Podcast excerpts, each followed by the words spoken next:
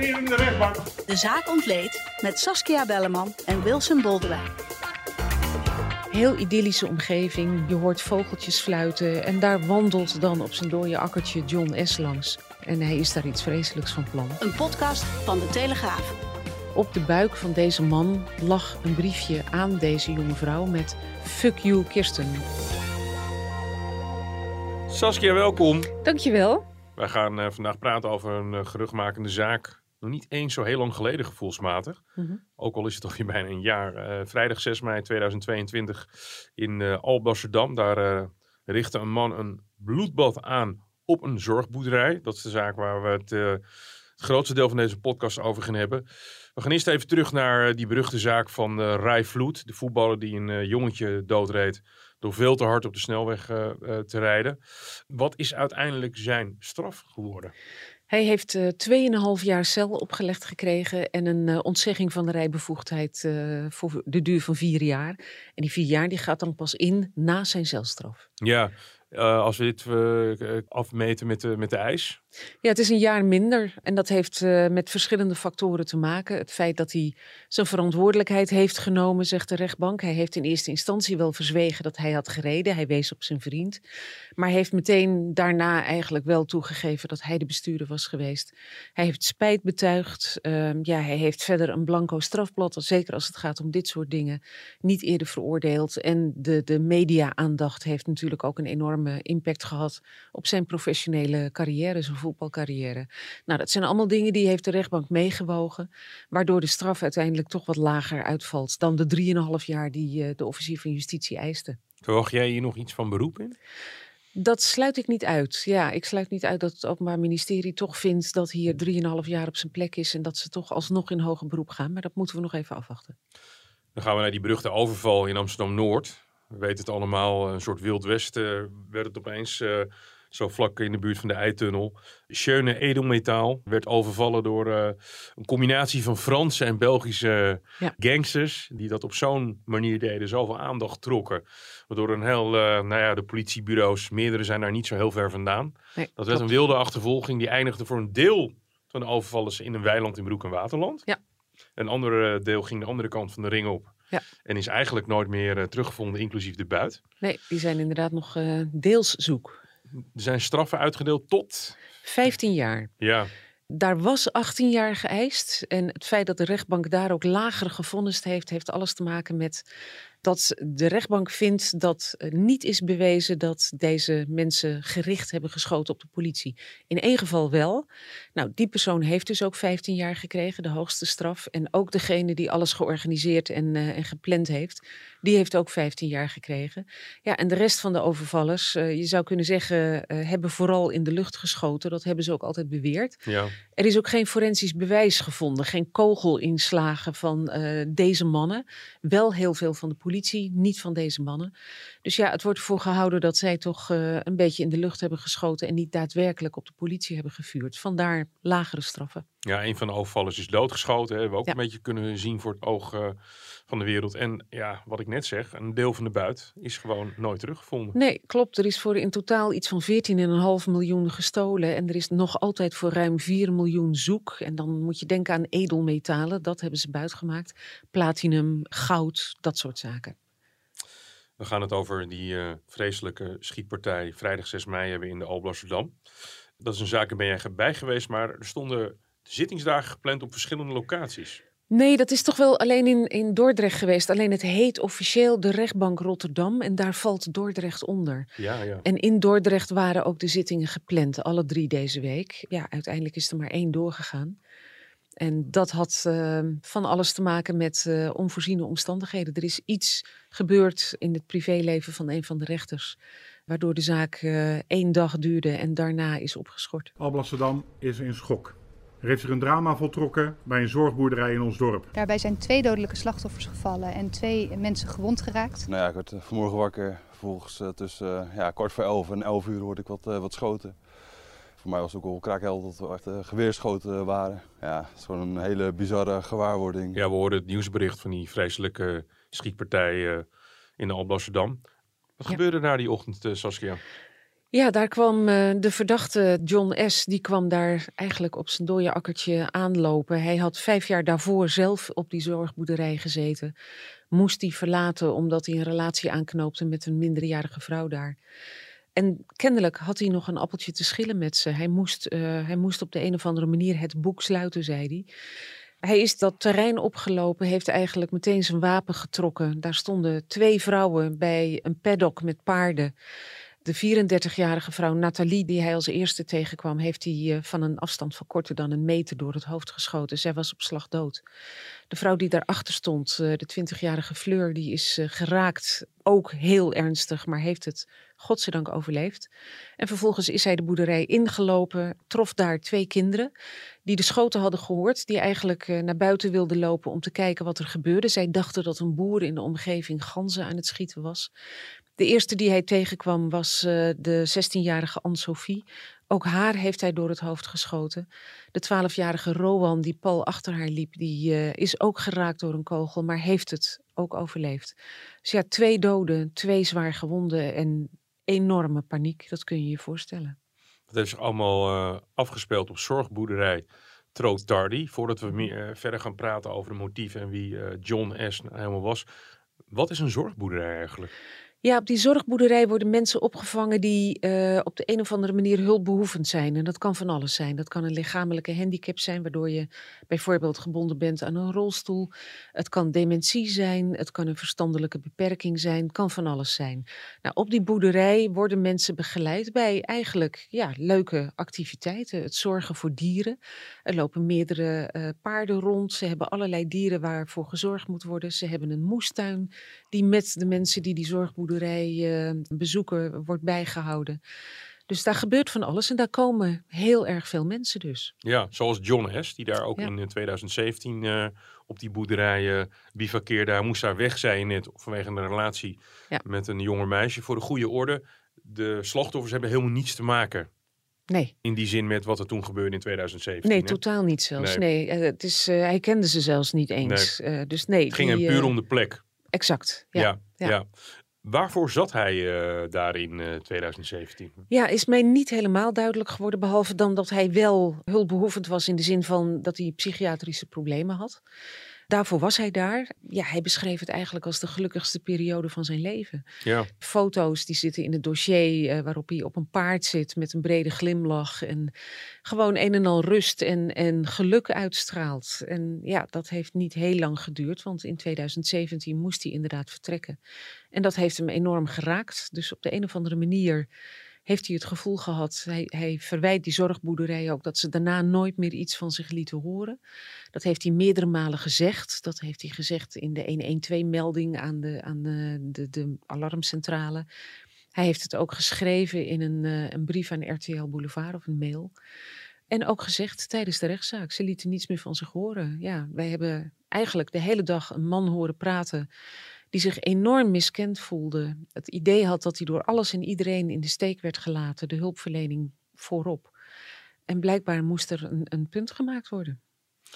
Die uh, schietpartij heeft, is, is een hele opmaat geweest, waarin ook teksten zijn gestuurd ja. naar een meisje. Ja, dat was dat meisje met wie hij die relatie heeft gehad. Inmiddels meerderjarig, uh, maar hij wilde inderdaad contact met haar. Hij stuurde haar een mail en die uitnodiging om contact die ging gepaard met een foto van een wapen. Dat wapen dat hij, een wapen dat hij inmiddels had aangeschaft. En ook een, ja, een skelethandschoen. Die had hij even daarvoor in een carnavalswinkel gekocht. Er zijn ook beelden van. Je ziet hem in die winkel. En je ziet dat hij daar loopt met die handschoenen. Met die, die botten die daarop geschilderd zijn. Ja. Zwarte handschoenen met van die botten erop. Die heeft hij daar ook gekocht. En daar stuurde hij dus een foto van naar deze jonge vrouw. Ja, je kunt je afvragen, uh, is dat nou de juiste manier om contact te willen leggen? Dat Ja. je een foto van een wapen en een skelethandschoen stuurt. Nou, niet geheel verbazend heeft deze jonge vrouw daar dus ook niet op gereageerd. Ze heeft wel de politie gewaarschuwd. En de volgende dag kreeg zij een andere boodschap toegestuurd. Een uh, afbeelding van een man die geblinddoekt was en vastgebonden was en overduidelijk dood. Er lag een plas bloed. En op de buik van deze man lag een briefje aan deze jonge vrouw met fuck you. Ja, dat was uh, zijn mededeling aan haar. Wat is nu de tijdslijn? Hij heeft Mhm. haar een bericht gestuurd. Hij heeft eh, die brief eigenlijk, of die mail heeft hij gestuurd, een app moet ik zeggen, eh, heeft hij gestuurd aan deze jonge vrouw een paar dagen voor de schietpartij bij Trotardi. En meteen de volgende dag, toen zij dus niet onmiddellijk had gereageerd, heeft hij een afspraak gemaakt met een schoenmaker in Vlissingen, eh, Johan Quist, een 60-jarige man.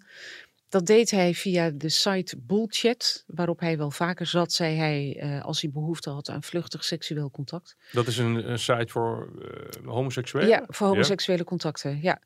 Hij heeft op een gegeven moment eh, met die man afgesproken dat hij naar eh, de schoenmakerij in Vlissingen zou komen. Die man die zou hem niet opwachten in de winkel, maar in een ruimte daarachter. Die zou zichzelf alvast blinddoeken, dat was de afspraak. En ja, deze man heeft hij dus nadat hij seks met hem heeft gehad, eh, door het hoofd geschoten. Gewoon vermoord. En vervolgens heeft hij een briefje, dat briefje aan die jonge vrouw Kirsten, heeft hij op de buik van deze man gelegd met fuck you Kirsten, de datum erop. En die foto dus van die overduidelijk eh, doodgeschoten man. Hij heeft later ook een mail gestuurd aan RTL Boulevard. Ja. Die is niet opgemerkt eh, door RTL Boulevard, omdat er een oud mailadres werd gebruikt. En omdat eh, de mail ook nog eens in de spambak terecht was gekomen. Zal ik daar een stukje uit Ja, voorlezen? Want dat heeft hij allemaal gedaan voor Trotardi. Hij schrijft daarin: Het is al jaren oorlog in mijn hoofd. Vijf jaar vertel ik huisartsen en GGZ Julius over mijn obsessie om een vuurwapen aan te schaffen. Ik ben hiervoor in andere landen wezen zoeken, maar ik heb nooit een stap durven zetten. Tot een paar weken geleden. Julius blijft al 15 jaar hulp weigeren, blijven mij uitschrijven in verband met dat ik niet wil en geen tijd zou hebben.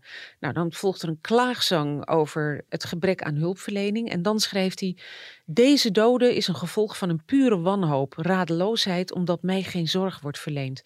Onthouden van zorg is ook een misdrijf. En de schade die ik vijf jaar geleden heb gekregen, zal ik dan ook naar buiten moeten laten treden. Nou, die schade waar die op doelt, is dus dat wegsturen van die zorgboerderij, Ja. denken wij. Hij heeft het in die, in die mail ook over zelfmoordpogingen die hij heeft ondernomen.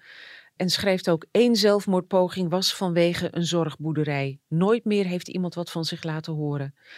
Dan schrijft hij dat eh, hij vanaf zijn twaalfde jaar al zelfmoordgedachten koestert. Vanaf zijn zestiende moordgedachten. En dan schrijft hij hoeveel fouten gaat de politiek en de zorg nog maken. Nou ja, het is eigenlijk één grote jammerklacht aan het adres van de hulpverlening, die hem, zegt hij, in de steek heeft gelaten. Deze mail is dus in die spambak terechtgekomen. RTL Boulevard heeft nooit gezien dat die mail er was, totdat het eh, te laat was. Hij heeft in die mail ook geschreven dat dit was om zijn wapen te testen. Dat duidde er dus op dat hij van plan was om dat wapen ook later te gebruiken. Hij is vervolgens twee dagen min of meer ondergedoken geweest, zou je kunnen zeggen. Niemand wist waar hij was. Achteraf blijkt dat hij was ingecheckt bij een hotel in Papendrecht. Hij zegt zelf dat was niet gepland. Ik ben eh, naar Dordrecht gereden. Ik heb mijn auto daar neergezet. En ik ben vervolgens gewoon gaan wandelen. Dat deed ik wel vaker. Maar omdat mijn voeten zo'n pijn gingen doen, ben ik gewoon ingecheckt bij het eerste beste hotel dat ik tegenkwam. Nou, in dat hotel in Papendrecht heeft hij twee dagen gezeten. En van daaruit is hij vervolgens naar zorgboerderij Trotardi gewandeld in Alblasserdam. Nou, daar zijn ook beelden van. Je ziet hem op een gegeven moment, het is een heel ja, bijna surrealistisch beeld. Je ziet een wandelpad. De beelden zijn genomen door een camera die in een veranda hing. Ja. Heel idyllische omgeving, bomen, je hoort vogeltjes fluiten. En daar wandelt dan op zijn dode akkertje John S. langs. Ja, wij we- weten natuurlijk als we naar die beelden kijken, hij draagt een wapen en hij is daar iets vreselijks van plan. En een paar minuten nadat hij op de heenweg langs is gewandeld, zie je hem weer op zijn dode gemak terugwandelen. We zien niet de schoten. We hebben wel schoten gezien, ja. We hebben beelden gezien waarop hij eh, Nathalie en Fleur, de 34-jarige medewerkster en een 20-jarige bezoekster van de zorgboerderij, heeft neergeschoten. Je ziet de slachtoffers niet in beeld komen. Je ziet John S., je ziet het wapen in zijn hand, je ziet hoe hij zijn arm strekt en bijna achterloos vuurt. En pal daarnaast staan die vrouwen. Dat zien we dan net niet in beeld. Maar hij vuurt dus twee keer. En eigenlijk de tweede keer terwijl die wegloopt. Hij kijkt niet eens meer. Maar hij heeft dus wel doel getroffen, die kogel. Ja, en het is, het is gewoon vreemd om daarnaar te zitten kijken. Het veroorzaakte natuurlijk ook een enorme reactie in de zaal. Eh, mensen waren ervoor gewaarschuwd dat we die gruwelijke beelden gingen zien. Eh, ze kregen ook de gelegenheid om de zaal te verlaten als ze dat niet wilden. Nou, de meeste mensen zijn blijven zitten. Een paar mensen hebben de zaal verlaten. Maar op het moment dat die beelden werden getoond, ja, ik keek naar de hoek waar de familie van Nathalie Ansink zat, de, de zorgmedewerkster die is doodgeschoten. En daar was het verdriet echt Ja. zo gigantisch. Ik wil nog heel eventjes, ehm, omdat dit best een complex verhaal is, ik wil Mhm. nog even de tijdlijn er nog even één keer herhalen voor Ja. iedereen. In 2017 zat John S. op die zorgboerderij. Daar kreeg hij een relatie met een minderjarig meisje. Dat was tegen de regels. Ja. Daarna is hij weggestuurd. Ja. Daarna gaan we even naar eh, 2022. Daarin heeft hij contact gehad, telefonisch, met dat meisje, Via, Kirsten. Ja, via apps. Ja. Ja. Daarna heeft hij een foto met een vuurwapen Ja. naar eh, Kirsten gestuurd. En naar een tweede vrouw, een Naar andere vrouw. die, eh, waar hij een oogje op had laten vallen. En in beide gevallen, beide vrouwen hebben een foto gekregen van het wapen.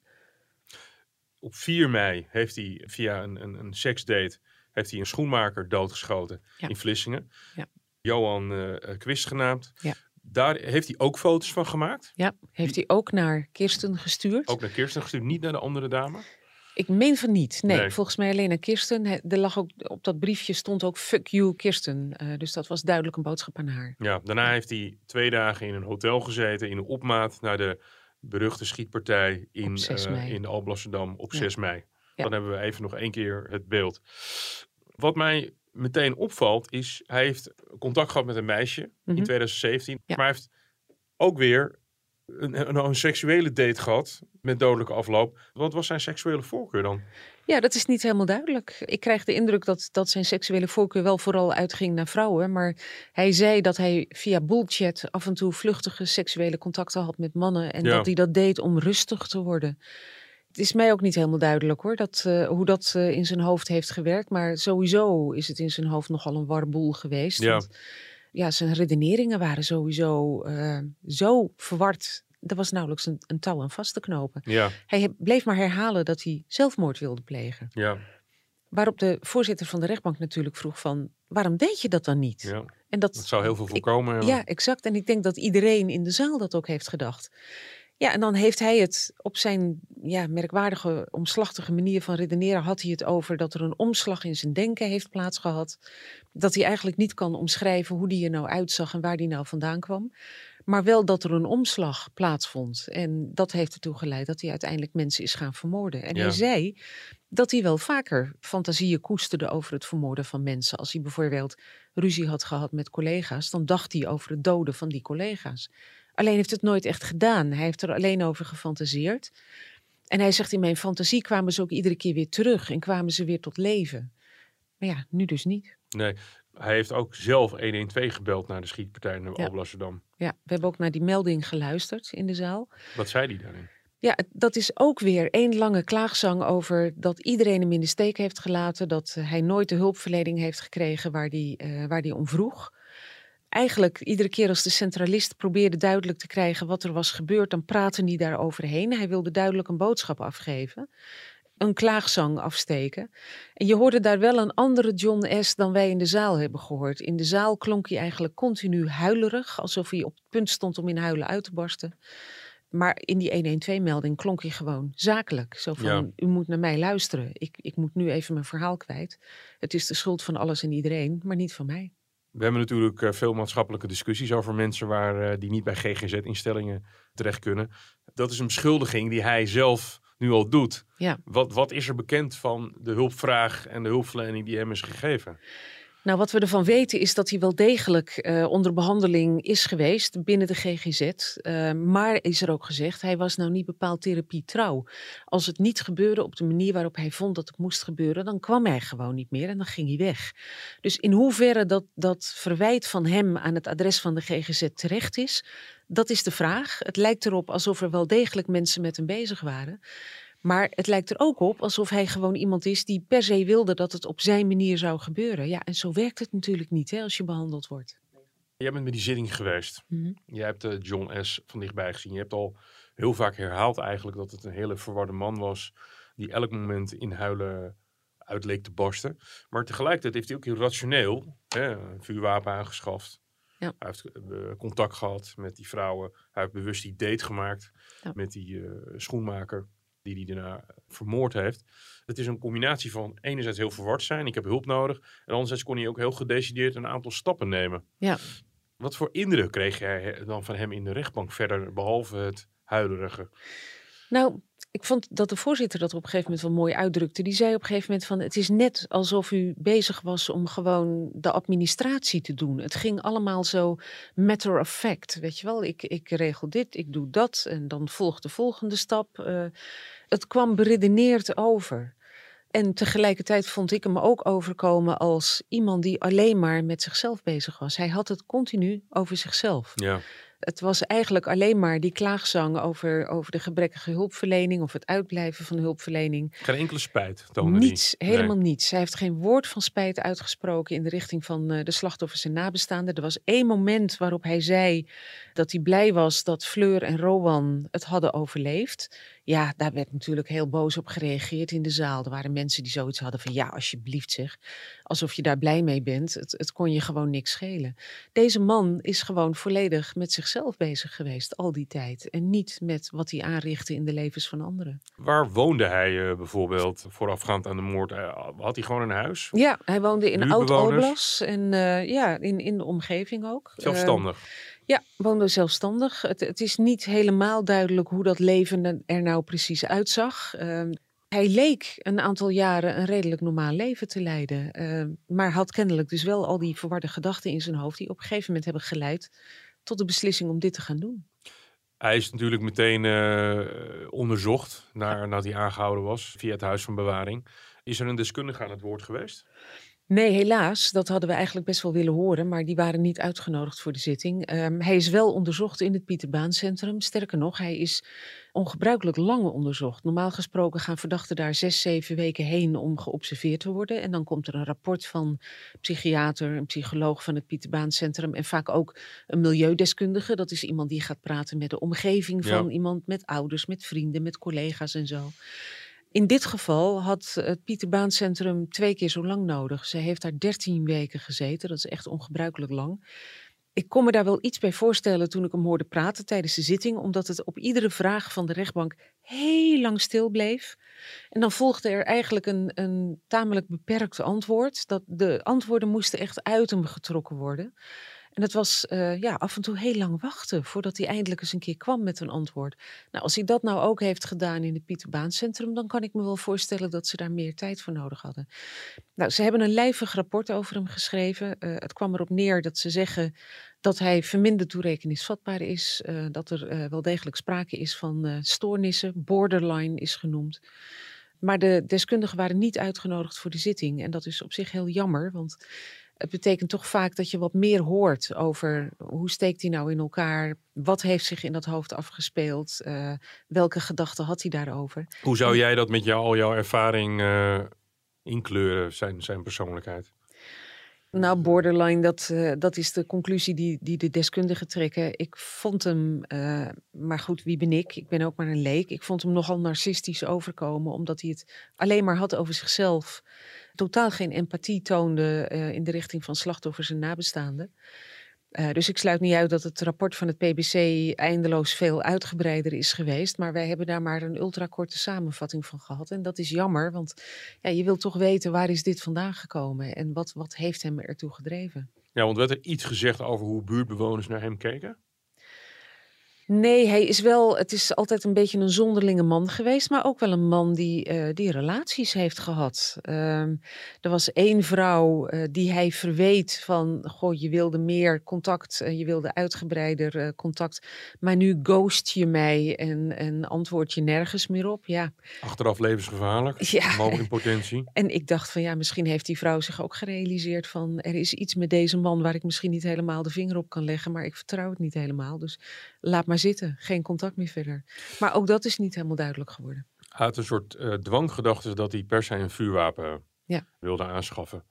Is er iets gezegd of hij ook een wapenfreak was, of dat er veel tijdschriften of websites over wapens uh, waren bezocht? Is er, is er ook bekend geworden hoe hij aan het wapen uh, gekomen is? Het gaat om een, ik lees dat het om een, om een Glock gaat, wat ja. een, een, Ja. een, een Oostenrijks vuurwapen is, waar je in het illegale circuit aan kan komen, maar wat relatief duur is. Ja. Uh, dus hij moet wel de connecties hebben gehad en het verstand om eraan te komen. Ja. Weet hoe hij eraan gekomen is. Nou, wat wij weten is dat hij op zijn telefoon wel heeft gezocht naar gun store en naar guns. Dus hij, hij zocht naar informatie over wapens. Hij zegt zelf dat hij eerder heeft gedacht aan het sch- aanschaffen van een wapen in het buitenland, maar dat hij dat uiteindelijk niet heeft gedaan. Heeft ook gegoogeld op Shogun, dat is de naam van een, een wapenwinkel. Ja, die ken ik wel, Ehm, ja. Nou, daar kun je niet zomaar even naar binnen lopen om een, eh, een pistool te kopen. Het Dus is alleen voor mensen met een vergunning. Precies, dus dat zal niet zomaar gegaan zijn. En hij heeft ook gezegd tijdens de zaak dat hij eh, het wapen uiteindelijk heeft ontvangen langs de snelweg. Ja. Dus Ja, toch uit een soort van illegaal circuit. Ja, daar lijkt het wel op inderdaad. Ja. En hij had ook de financiën om het aan te schaffen. Hij zegt dat hij eh, 5000 euro had gespaard. Nou, dat moet redelijk genoeg zijn om zo'n wapen aan te schaffen en de bijbehorende munitie. Dat hij naar de Alblasserdam ging, naar die zorgboerderij, dat had te maken met dat hij daar nog een verleden had. Weten we iets over de, het slachtoffer, de 60-jarige schoenmaker uit, uit Vlissingen, of hij die wel eens eerder had gezien? Nee, daar lijkt het niet op. Ehm, het is waarschijnlijk gewoon een willekeurig slachtoffer geweest waar hij eh, contact mee heeft gelegd via Bullchat. Hij zei dat hij daar dus naartoe ging vanwege eh, die vluchtige seksuele contacten die hem rust boden. Maar hij heeft dus ook gewoon gezegd dat hij het wapen wilde testen. En dat heeft hij gedaan op deze schoenmaker. Maar het lijkt erop alsof dat een volstrekt willekeurig slachtoffer was. Eigenlijk net zoals de slachtoffers bij Trotardi. Want hij had wel een appeltje te schillen met de zorgboerderij zelf. Maar niet met de mensen die er uiteindelijk het slachtoffer van zijn geworden. Hoe reageerden de nabestaanden? Je hebt al iets gezegd erover in, eh, in de rechtbank. Eh, Ja. Heel veel ongeloof en woede natuurlijk. Ja, ja het vervelende is dat eh, eigenlijk eh, twee dagen na de eerste dag zouden de slachtoffers en de nabestaanden aan het woord komen. De rechtbank had daar een hele dag voor uitgetrokken. Er zouden meer dan twintig mensen gebruik maken van het spreekrecht. Ja, en dan hoor je pas echt hè, wat het heeft aangericht in de levens van mensen en hoe ongelooflijk verdrietig en boos ze zijn.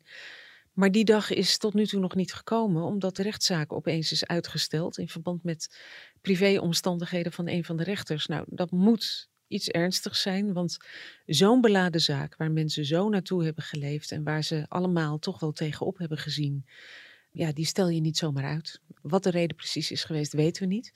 We zouden ook aan het eind van de week eh, de strafeis te horen krijgen, het requisitoor van de officier van justitie, maar ook dat is er niet geweest. En wanneer de zaak nu verder gaat, we weten het gewoon niet. Wat zeggen de advocaten? Ja, ook dat weten we niet, want die zijn nog niet aan het woord geweest. Dat zou aan het eind van de week gebeuren, na het requisitoor. Dan zou Arthur van het Hek, eh, de, de advocaat van deze John S., het woord nemen. Ja, het zou kunnen dat die aanstuurt op een volledige ontoerekeningsvatbaarheid. Maar nu doe ik een slag in de, in de lucht, want Ja. ehm, zijn pleidooi is er nog niet geweest. We weten het gewoon niet. Ik weet wel dat hij vragen heeft gesteld aan de deskundigen. En het zou kunnen dat hij eh, gaat voor een volledige ontoerekeningsvatbaarheid. Maar Dat zou daar het strafrechtelijk het niet. gevolg van zijn. Dat betekent dat je eigenlijk helemaal niet capabel bent om te overzien wat je gedaan hebt. ja, dat, dat als de rechtbank tot diezelfde conclusie zou komen, dan kan hij geen zelfstraf opgelegd krijgen, John S. Dan kan hij alleen TBS met dwangverpleging opgelegd krijgen. Nou moet je dat niet onderschatten. Dat is een maatregel, dat is geen straf. Die is voor mensen die gewoon niet verantwoordelijk kunnen worden gesteld eh, voor hun daden. Maar het betekent ook dat de maatschappij moet worden beveiligd. En dat er dus een behandeling moet komen. En dat mensen pas weer op vrije voeten komen als dat veilig kan. Ja, en dat duurt bij de ene TBS-gestelde langer dan bij de ander. Hoe dat bij John S. zou zitten, dat, eh, dat weten we natuurlijk niet. En we weten natuurlijk ook nog niet wat de advocaat daar precies over gaat zeggen. Dat komt allemaal pas op een later moment. Ehm, als eh, de rechtbank tot de conclusie komt dat hij verminderd toerekeningsvatbaar is, wat de deskundigen van het Pieter Baan Centrum ook zeggen, dan kan er een combinatie worden opgelegd van een celstraf en TBS met dwangverpleging. Ja, en dan hangt het er heel sterk vanaf hoe hoog die celstraf wordt. Ik schat toch wel redelijk hoog in dit geval, omdat het toch wel gaat om drie doden, twee zwaar gewonden.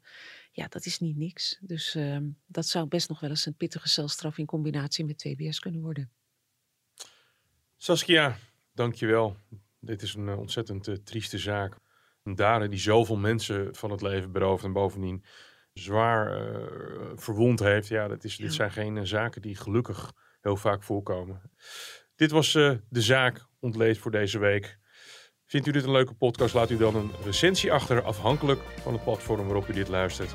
Mijn naam is Wilson Boldewijn. Tot de volgende keer.